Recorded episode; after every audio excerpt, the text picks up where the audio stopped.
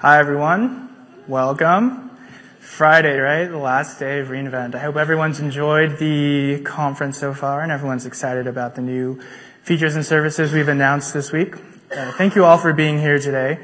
My name is James Sarjerwini. I am a software development engineer at AWS and I work on the SDKs and tools team. So some of the main things that I work on are the AWS CLI as well as the AWS SDK for Python, also known as Boto3.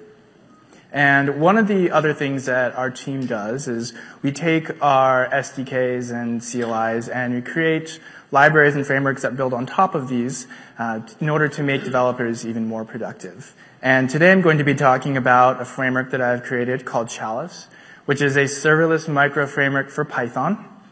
In a nutshell, it allows you to quickly create serverless REST APIs and deploy them to AWS, and it can get you up and running in less than 30 seconds, and we'll see a lot of examples of that throughout the talk. In terms of what I want to cover today, there's really three things. First thing I want to do is go over serverless REST APIs, and we'll compare them to APIs that run on EC2 instances and see what some of the main differences are.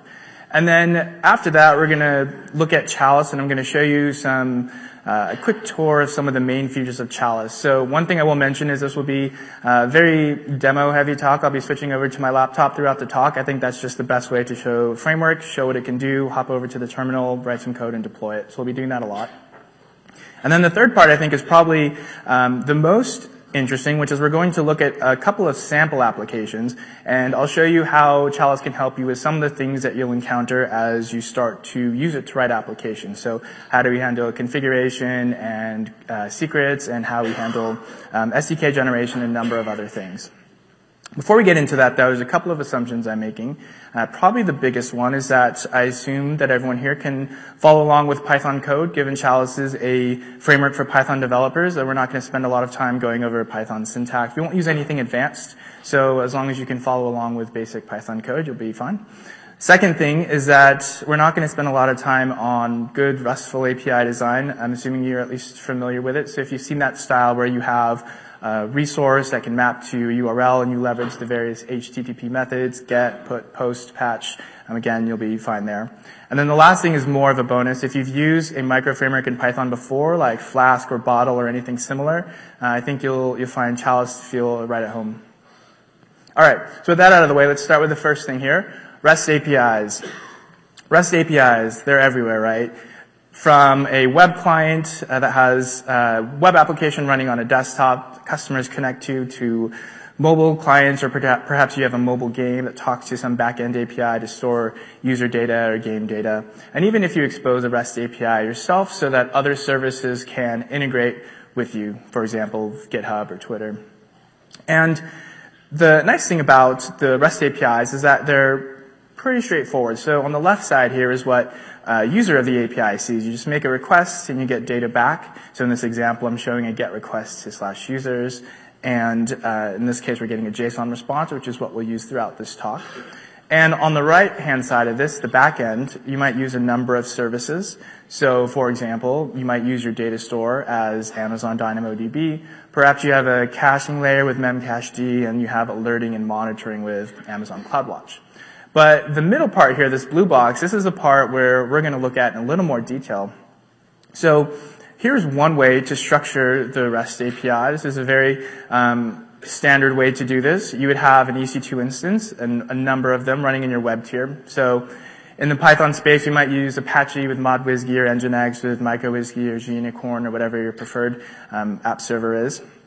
And all of that set up is part of an auto-scaling group, and you configure scaling policies, so you can scale up and down based on CPU load or network traffic or even time of day. There's a number of options. And you take all of that and you pair it with an Elastic Load Balancer. And that's the actual endpoint that customers connect to that then routes to a specific web instance. And this is a great way to create a REST API. You do have to figure out how you want to get code onto that machine. So maybe you have scripts that SSH or SCP code on, or you're using Ansible or Puppet or Chef or one of your preferred config management tools, or you can even use AWS CodeDeploy or any of the services that we offer.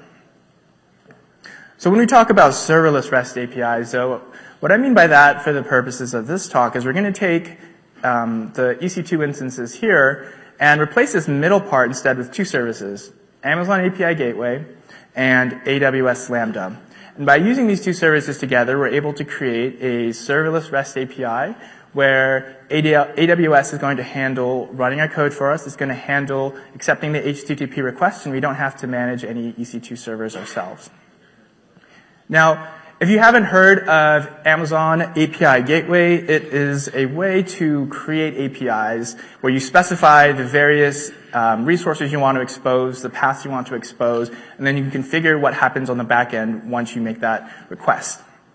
And the nice thing about it is it handles a number of features for you that you traditionally would have to handle in a framework. So authorization, monitoring, access control, a lot of that is available through API Gateway. And the best way to think about it, the way we describe it in the documentation, is think of it as the front door for your application. Now, once you take an HTTP request with API Gateway, you can then configure some sort of backend. And the backend we're going to be using is AWS Lambda. And if you haven't heard of this service before, the idea is instead of getting an EC2 instance and you figure out how to get the code there, instead you create a Lambda function, you give it the code that you want, and then Lambda takes care of running it for you. One of the great things about this is that you only pay for the time that you use for computing. So there's no hourly rate. It's just rounded to the nearest 100 millisecond.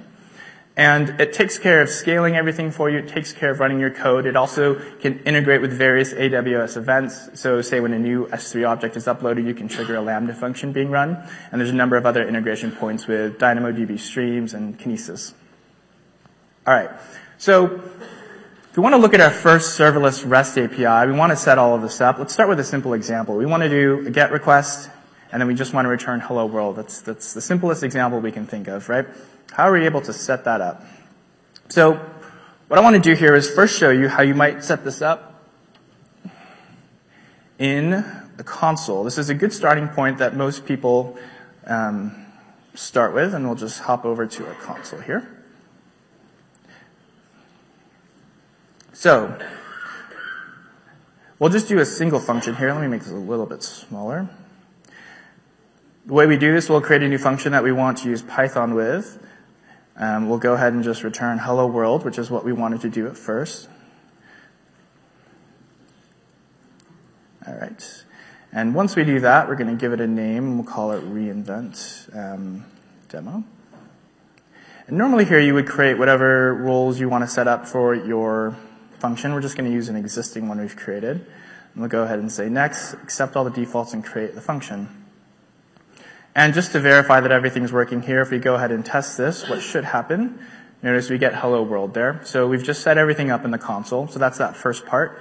And then we want to pair this with API Gateway. So what we would do is hop over to the API Gateway console, get started. We are going to go ahead and create a new API. We'll just call it also reinvent demo. And we're only just going to do that single method there. So I'm just going to create a method that's a get method. And then we're going to pair it with Lambda here. So we'll say that we want to use US West 2, which is our region. And that function was reinvent demo. It's going to ask us if we want to make sure we're authorizing API Gateway and Lambda together. We're not going to go over this part here, but there's these four different functions here, or there's four different parts and components. One thing I do want to point out is we're only dealing with 200 responses. We're not even looking at how we handle errors. And once we do this, we'll go ahead and create a new stage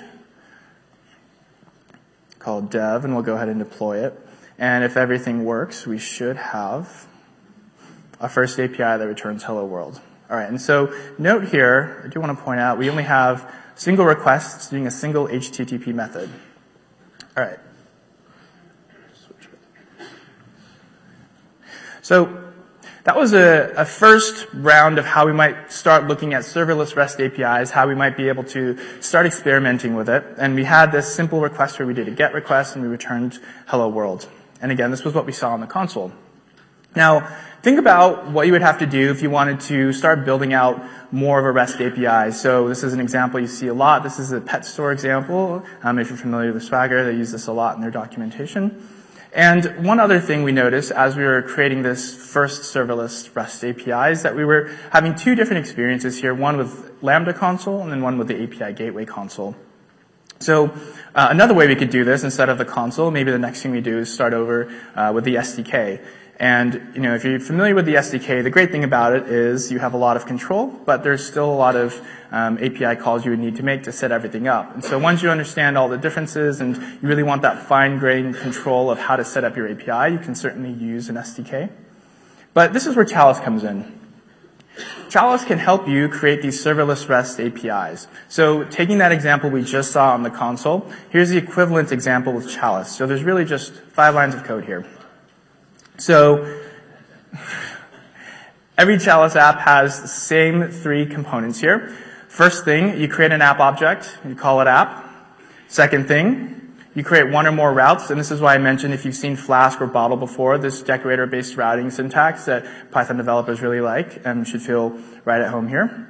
And then the third thing is you create an app.py file, you put it in your app, and that's all you need to get started. And so once you have all of this set up, you can use Chalice, which also contains a CLI, to then deploy your application. So all you would do is you'd run Chalice deploy, it would set everything up for you, and you'd get this endpoint here. Alright, so that's the overview of it. Let's hop back over to the terminal and see this in action. Oops. Alright.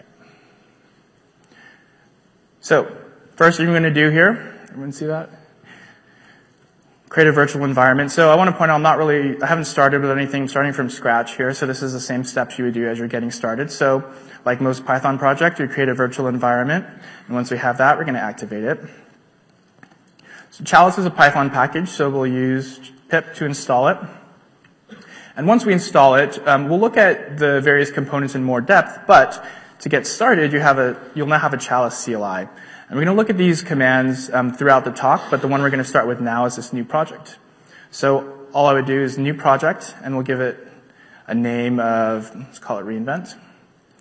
And now if we hop over to this directory, it's created a number of files for us, but the one we're going to look at is just what we saw on the slides, this app.py file. So if I open it up, there's a couple of other comments here that give you more examples. We'll just go ahead and remove that. And you can see it's the same 5 lines of code that we started with.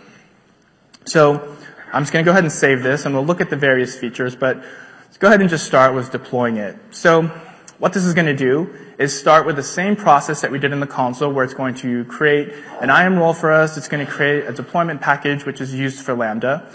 After that, it's then going to create your Lambda function, figure out what routes we want. So in this case, because we're just starting with a hello world simple application here, there's not a whole lot involved. And then after that, we are going to create the API Gateway resources, and then deploy our application. We should get everything up and running. Let me double check that I have internet here. Oh, sorry. Let's try that again. I guess this is a good time to point out that if you wanted to redeploy an app, you would simply just run Chalice deploy. You don't have to actually there's no separate update command or anything. Every time you want this to work, you just run Chalice deploy. Give this a few seconds. So one of the things that will happen as you're writing, when you run your initial deploy, is it's creating an IAM role for you. And sometimes that role takes a while to propagate so that Lambda can assume that role. And so what you're seeing here is a little bit of a delay creating that first Lambda role. And so once we've done that, as we do subsequent deploys, we'll see everything get a lot quicker here. So we've created this HTTP endpoint, and now that I call my GET request, or do an HTTP request, you see we get our hello world here. Oh, and by the way, HTTP, this is just, I'm going to use this instead of curl. If you wanted to follow along later, it would just be pip install http. Alright. So that was our initial deploy. I just want to show you how the workflow would go if you wanted to add more features here, more routes. So let's go ahead and copy this. So the first thing I want to show is you can add any routes you want. So let's say a foo/bar route. And so I say I wanted to return some arbitrary data here. You can also do name captures. So for example, if I wanted to say hello with a given name, just like in Flask, it would pass along the name for me, and I'll call this hello name. And perhaps I wanted to return the name here. And I can specify as many capture groups as I want. So I could say, you know, other and then I would get past another, and I could say, last, and I'd get past another last. So as many of the captures that I want here, but we'll just keep it at hello name. And then the last thing I wanted to show was how you can introspect data about your request. So say, we'll just call it put here.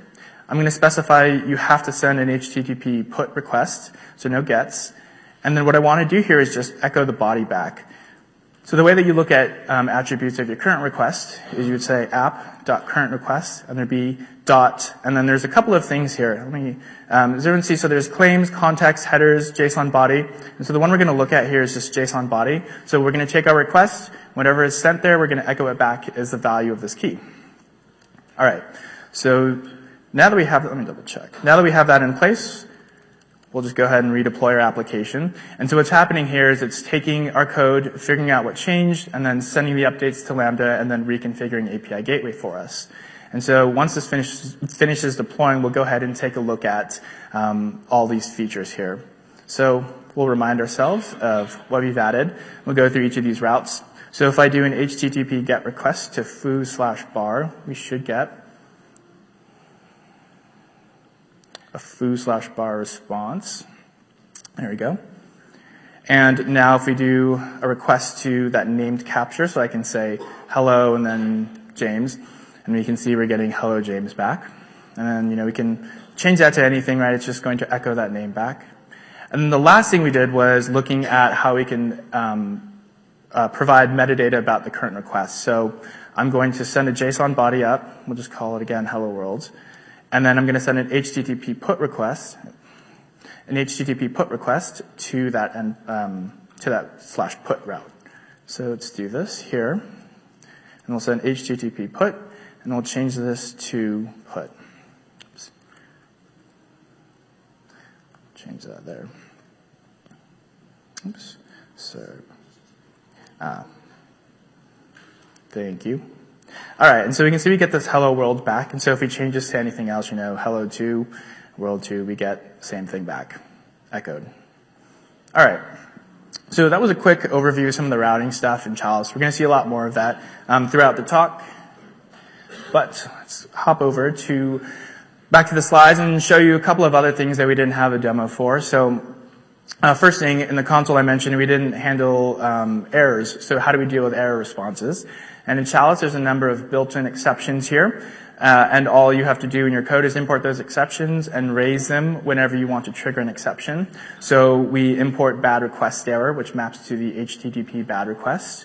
And then in our code here, when we want to send an error back, we just raise a bad request error. This actually results in an HTTP 400 request with a code and a message. And so there's a number of these built-in ones that map to the various HTTP status codes. All right, second thing, I just wanted to show another example of how you can introspect more stuff about the metadata of a request. So in this case, we're pulling app.currentRequest, which you saw in the previous demo here. And the thing I want to point out here is this is updated every request. So since we don't have to worry about Lambda running our code in multiple threads, this current request we can access whenever our view function is called, and we know that that reflects the current request. And here's an example of where we're actually dispatching based on the current method. So again, if you've used Flask before, this should seem very familiar to you. And the last thing I want to stress here is I asked the question, how would this look in the console if we wanted to configure the pet store? And so here's the equivalent routing code in Chalice. And if you deploy this app, you'll see in API Gateway, it actually creates all of these routes for you. And we'll look at why this matters. There's a number of advantages you get if you leverage API Gateway to actually create all of the various routes for you. And you'll see that in the sample applications. All right, so if we zoom out a bit from the runtime that we've seen with Chalice, there's actually a couple of components that make up Chalice. First one is, in addition to that routing API, there's also runtime that Chalice is injected into your Lambda function. So this is the normal flow for working with API Gateway and Lambda, and we saw those kind of four corners there when we looked at the console. And Chalice manages all of this part here, but if we take a look at Lambda and we zoom into what Lambda actually is doing here, normally you have a Lambda handler, and we saw this in the console where it takes two arguments, event and context. We didn't really look at them, but what you do is you return some value from your function, and then that goes back to API Gateway. So what Chalice does is there's a small component that it has in its library that actually works with Lambda and understands the event and the context and figures out how to map that to a request object that you can then use in your own code. And then from there, it calls into your app.py file in order to call the appropriate view function, and then also handles the responses. So that's the runtime component. The other two components are the command line interface and then the configuration and packaging. So let's take a look at these last two. Let's say that I'm on my computer here and I have my app.py and requirements file. If I run Chalice deploy, what that's going to do is generate a deployment package here. So if you've worked with Lambda, you know you have to create a zip file of all your dependencies. So it handles installing your requirements files into a virtual environment, getting all of that set up for you. And once we do that, we just saw there's a small runtime that it injects. It's the wrapper to Lambda and your code. And so it's going to put that as part of your deployment package. And then it takes that and it sends it off to AWS and it uploads it. And once that's done, it then talks to API Gateway and Lambda and IAM to get everything up and running. Okay, so that was the end of the second part. Just to recap what we've looked at so far, we've looked at how we can set up Chalice. We looked at creating a new Chalice project, we saw how to deploy it, and then we saw a quick tour of some of the Chalice routing APIs, how we handle methods, how we handle name captures, and those kinds of things. All right, so now this is the third part. I think the part that we're going to see a lot of more real-world use cases as you start to write applications, how you can use Chalice to solve some of these problems for you. So the first example we're going to look at a couple, but the first example is a GitHub bot. This is, I think, a lot of, I've seen Chalice used to create various bots, GitHub bots, Slack bots, and what we're going to do is have a welcome bot. So the idea is pretty straightforward. Someone goes to your GitHub issue, or GitHub repo, and they create an issue. We want to then comment on the issue welcoming them, and we can imagine how we might have more complex logic, but we'll show how to just get all the pieces set up.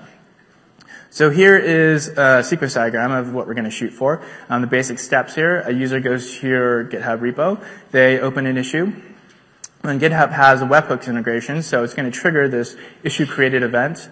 That issue created event's then going to send an HTTP post request to API Gateway, and then API Gateway, as we've seen, will then invoke our Lambda function, which calls into Chalice, which is going to call our new issue.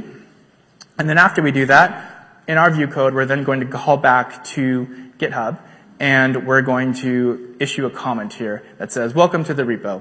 And so maybe, for now, we're just going to do a static message that says, welcome to the repo in the name, but perhaps we could have some sort of link to a contributing guide. We could check if this is their first time commenting on an issue, and we could give them a lot more advanced logic here. And just to reiterate, this part that's highlighted is the part that Chalice is going to handle for us, the part that we're going to look at. And the part on the left-hand side is all that GitHub has. And so we don't need to do anything there. We just need to configure that. All right, so let's take a look at how we do this. So first thing here, I'm going to install Boto3, the AWS SDK for Python. So the first thing that comes up is, if you've used the GitHub API before, you know that you have to create a personal access token, which is some sort of API key that identifies who you are, and GitHub can check that you have, the sufficient permissions to access whatever action you're trying to do. So we want to figure out how we can store that API key, because we don't necessarily want to check it into source, but at the same time, we do need that API key in order to work with GitHub. So there's a number of ways to do this. I'm going to highlight one particular approach that works for this example, and that's to use KMS. So I'm going to show you an example in the REPL just so that we get the concepts, and then I'll show how we actually use this in our application. So if you haven't used KMS before, what we're going to do is there's a couple of methods here we're going to use. First thing we're going to do, just to give you a demo of this, is we're going to create a key, and we're going to have a key ID here. We'll just use the default for now as we demo this. And now I'm going to use, there's two methods here, encrypt and decrypt. So the idea is that I have a key ID, and then I can give it some plain text and say, my secret. And KMS is then going to encrypt that and give us a ciphertext blob back. So we're going to get this encrypted content back. If I wanted to store that, I could store that as ciphertext blob.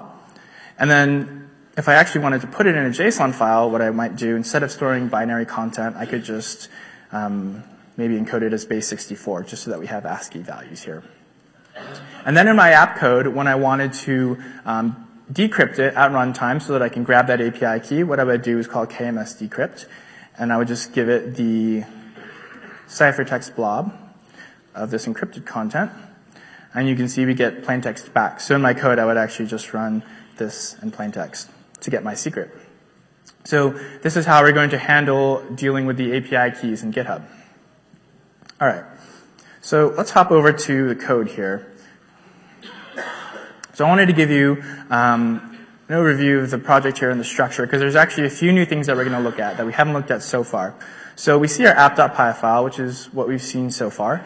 But the first new thing I want to show is there's a Chalice lib directory. So if you wanted to structure your application with multiple files, you didn't want to put everything in an app.py file, you can put it in Chalice lib, and Chalice lib will automatically be included when the deployment package is generated. And in particular, I want to look at this config.json. So what we're going to do is add config data in the config.json file. So if we take a look at that,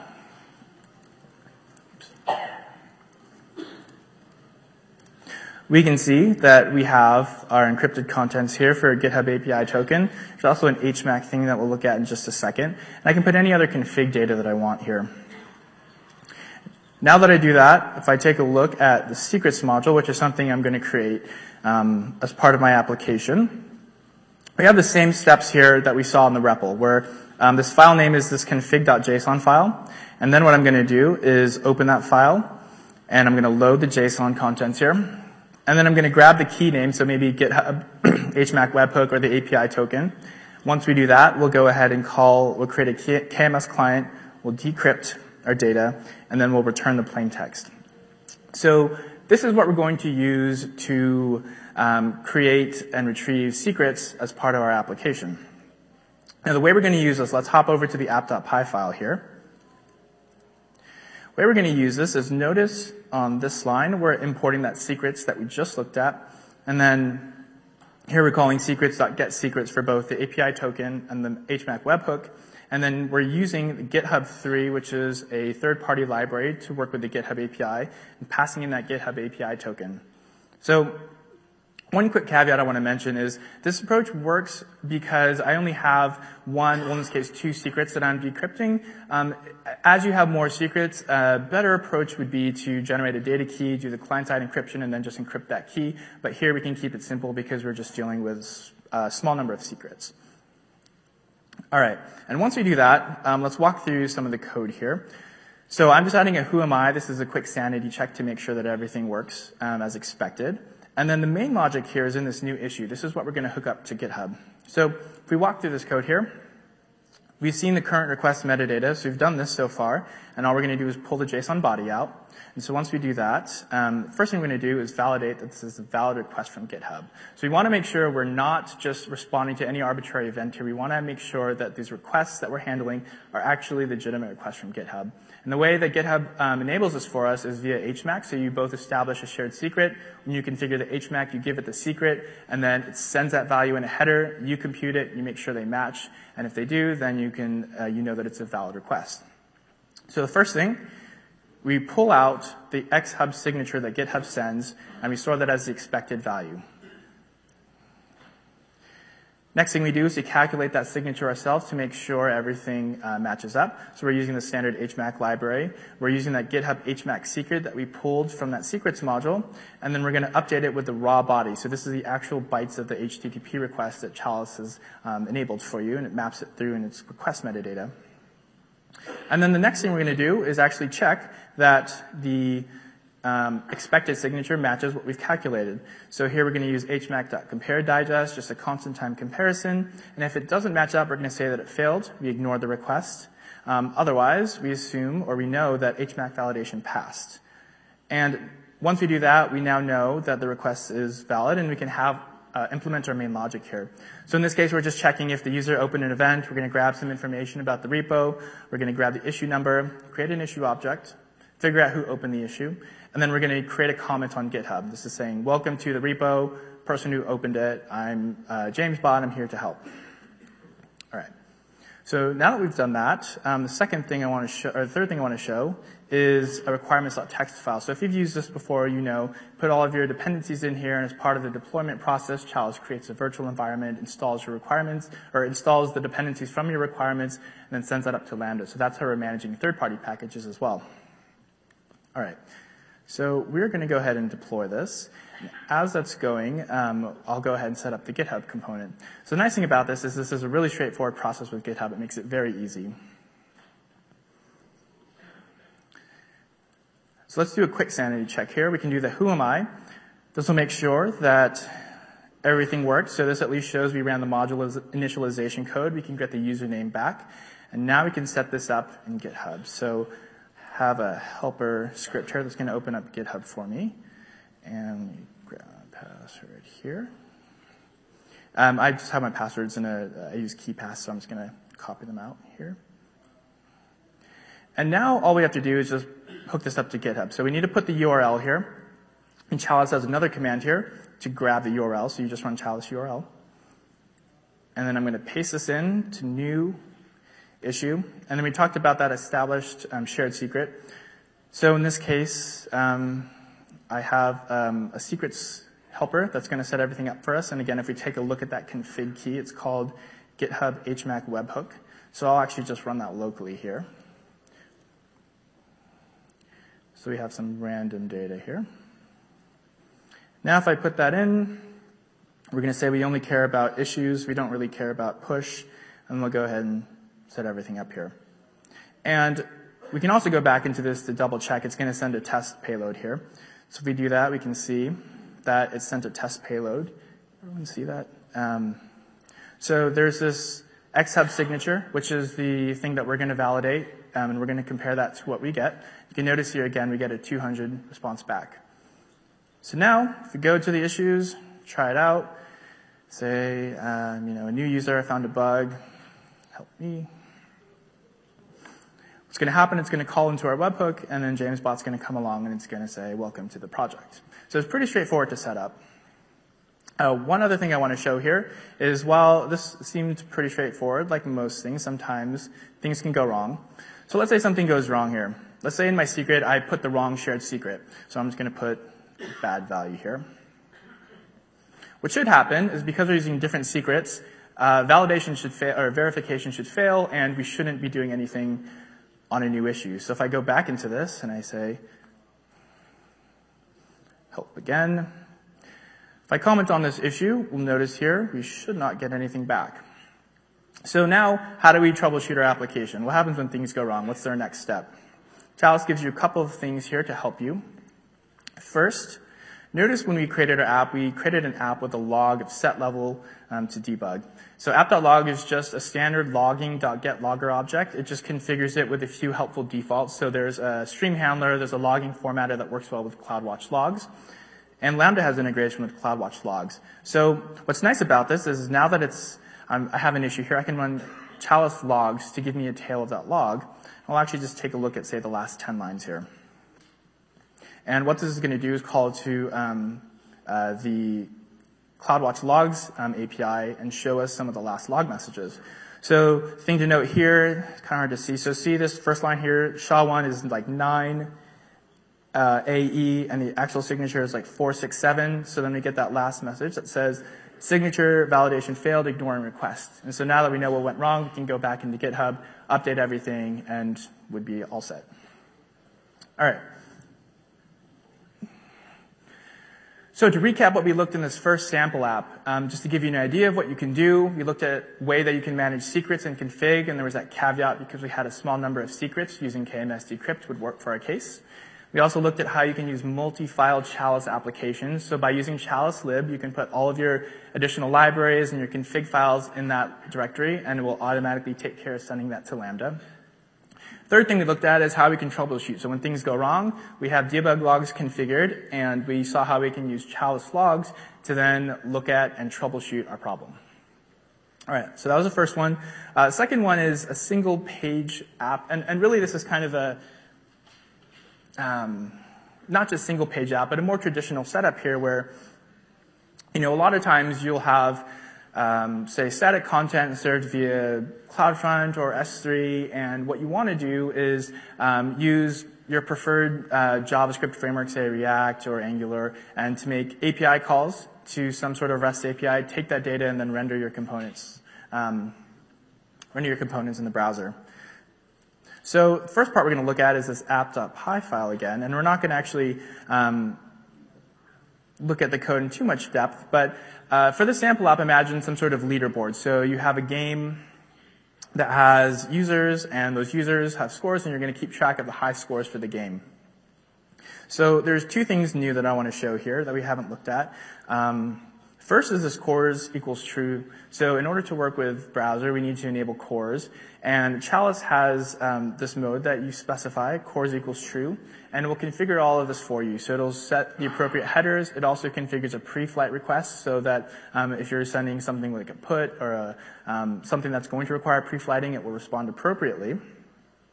And second thing I want to show is we're using Boto3 here. So here we're using DynamoDB as our data store. And then we're not going to look at the actual resources, but imagine here we have games.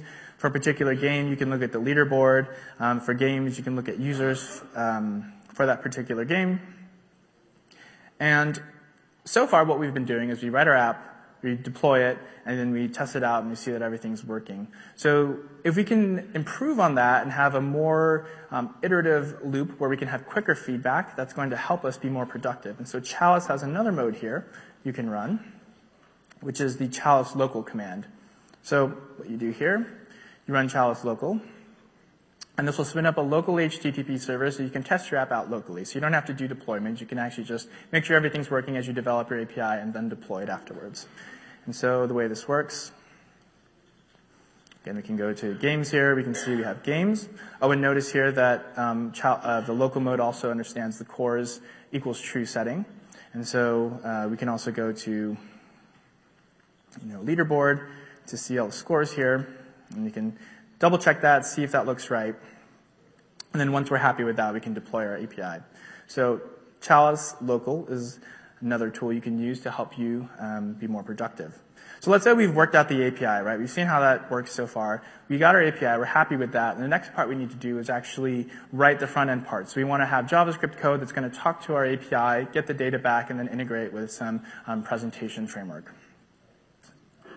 So you could use, the browser APIs directly. You could use fetch if you wanted, or you could use even jQuery to just make the appropriate API calls. But one of the nice things about integrating with API Gateway, so I mentioned if you saw that pet store example, it actually creates routes in API Gateway. One of the nice things about that is it also can leverage features in API Gateway, including SDK generation. So API Gateway has support for SDK generation using JavaScript, Android, iOS as well. And the one we're going to look at is JavaScript, since we're dealing with browser. So the way this works is we run generate SDK. Here we're going to specify an SDK type of JavaScript, and then we're going to specify an output directory. So if I run generate SDK, and we want to have a JavaScript SDK, we can specify, I'm just going to generate it here in another directory here. And so if we hop over to that directory, you can see this leaderboard API JS SDK. So this is all from API Gateway. I want to stress Chalice doesn't have to do any, doesn't have to write any special code to actually generate the SDK. It just has a wrapper on top of this service API, and we're allowing API Gateway to do all the heavy lifting for us. And so API Gateway is helpful here. It has a README that shows how you can set this up. It gives you examples of how you use the SDK. And, if you look at some of the all the auto-generated code here. We'll just look at one quick one. So say, games, game, users, game, games, users. It generates all of this for us. All right. And then finally, just to show you how this would actually work, let me serve up, I have an index.html page that just integrates this, just to give you an idea of how you would actually use this. So this is just a boilerplate thing that's just going to show some of the code that's running so we can just get a feel for this. So this is straight from the README that I copied. So you have API Gateway client factory, and you create a new client.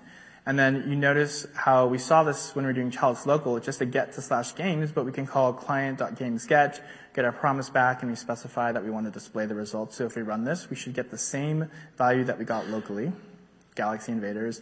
Same thing here. If we run games, Galaxy Invaders, leaderboard, we should get the same high score list here. And the one thing that I do want to mention, let me run that again and show you, is notice here in the response we get access control allow origin, so it's integrating with cores as well when it actually deployed it with API Gateway, so we can use this in the browser. So the last thing I want to show here is this part here, and we haven't looked at this in the app.py file, but I'm going to try to run this and we're going to see that an error occurred here. What we're trying to do is grab data for our user ID. And so if we look at the app, there's actually one other route that I've written, and let's take a look at that now.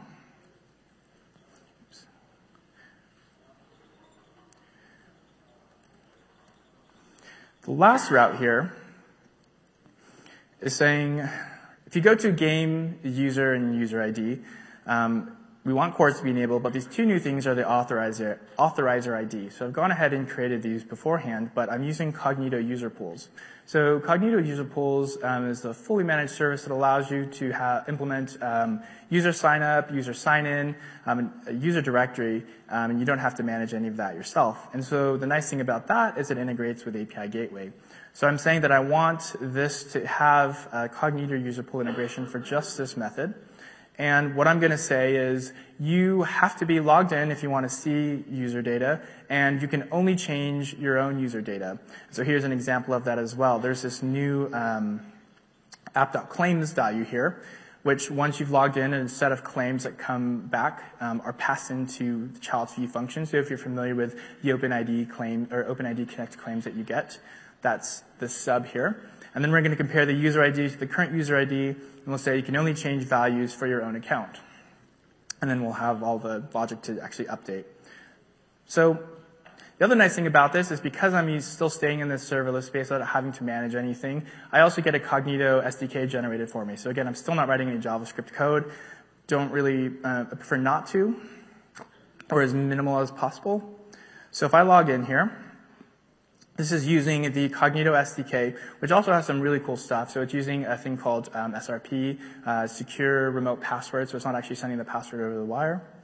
And now if I try this again, now that I've logged in, you'll see I get the proper response here. I get my user ID here, which matches up to the user ID. And you can kind of get the idea of how you can integrate login with Chalice. And the nice thing, again, is we don't have to set any of this up for ourselves. API Gateway is handling all of that login workflow for us. All right, so at this point, so this was initially all of the demos that I was going to show today, but there's one last thing that I want to show, a bonus demo.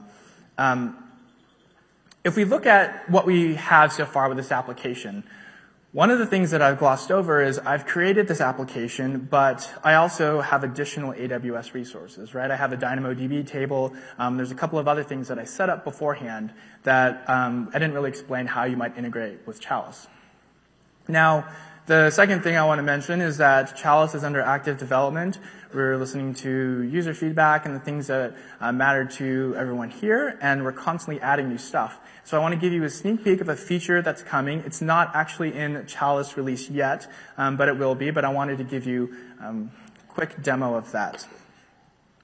Now, in order to address this problem that I mentioned, we're going to leverage something that AWS announced, I believe, 2 weeks ago, which is the AWS Serverless Application Model, so AWS SAM. If you're not familiar with it, it is an extension to CloudFormation that allows you to easily declare serverless applications. So it has a couple of extra resources, a serverless function, an API, a simple table, and we're going to use that with Chalice now. So let me